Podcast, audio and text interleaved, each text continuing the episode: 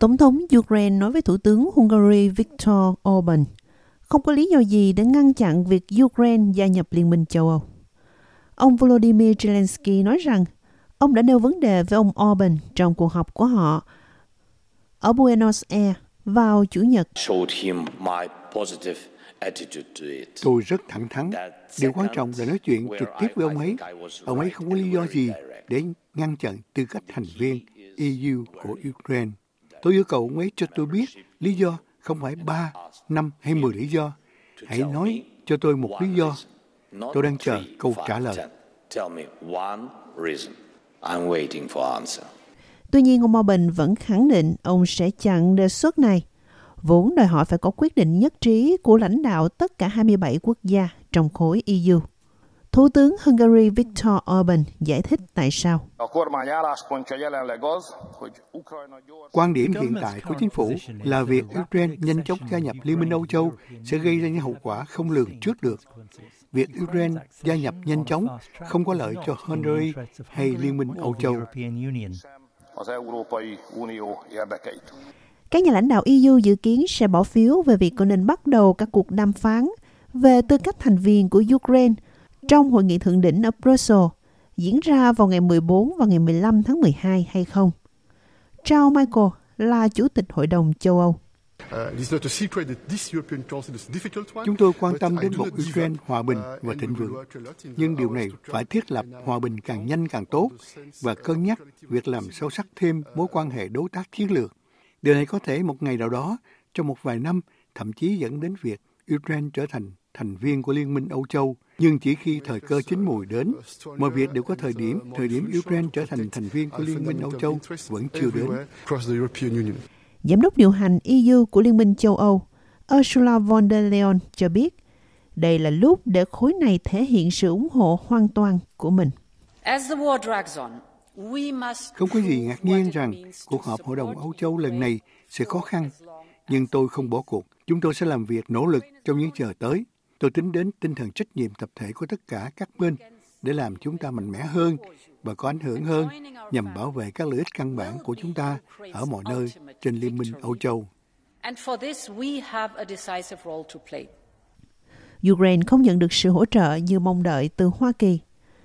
Tổng thống Zelensky đã có mặt tại Washington, D.C. vào đầu tuần này, nơi ông gặp Tổng thống Mỹ Joe Biden trong nỗ lực tìm kiếm thêm nguồn tài trợ và hỗ trợ cho cuộc chiến của đất nước ông chống lại xâm lược từ Nga. Nhưng đảng Cộng Hòa đã miễn cưỡng ký vào yêu cầu tài trợ từ Tổng thống Biden. Theo đó, Ukraine sẽ nhận được 92,2 tỷ đô la Úc, tương đương với 61,4 tỷ đô la Mỹ. Chủ tịch Hạ viện Mike Johnson nói rằng chính quyền của ông Biden phải cung cấp thêm chi tiết về cách sử dụng số tiền này.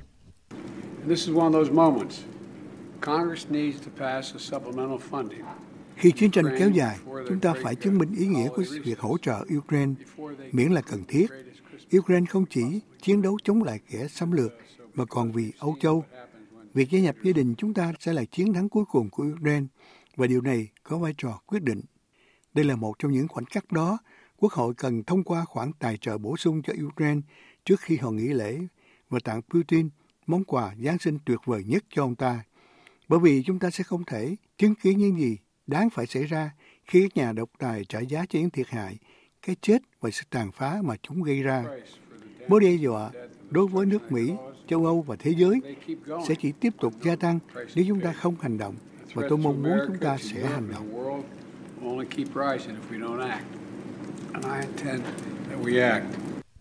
Ông Biden đã nói với Tổng thống Ukraine đừng từ bỏ hy vọng, đồng thời khẳng định rằng Quốc hội nên tài trợ thêm viện trợ cho Ukraine. Tôi vừa ký một khoản hỗ trợ 200 triệu đô la khác từ Bộ Phòng cho Ukraine và số tiền này sẽ đến nhanh thôi.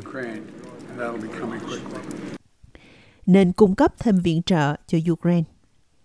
Và ông đã hành động, không phải với số tiền hàng tỷ đô la mà là hàng trăm triệu. Trong khi đó, Tổng thống Zelensky nói rằng cuộc tấn công của Nga vào Kiev đã khiến hàng chục người bị thương. Last night, Russia launched another strike. Jonas, Đêm qua, Nga lại tiến hành một cuộc tấn công khác vào Ukraine bằng tên lửa đạn đạo, loại đặc biệt nguy hiểm.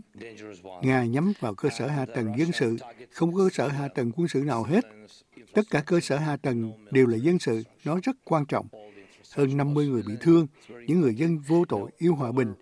Tăng cường lá chắn trên không vẫn là ưu tiên hàng đầu của chúng tôi. Đó là điều căn bản cho cuộc sống của hầu hết người Ukraine hiện nay.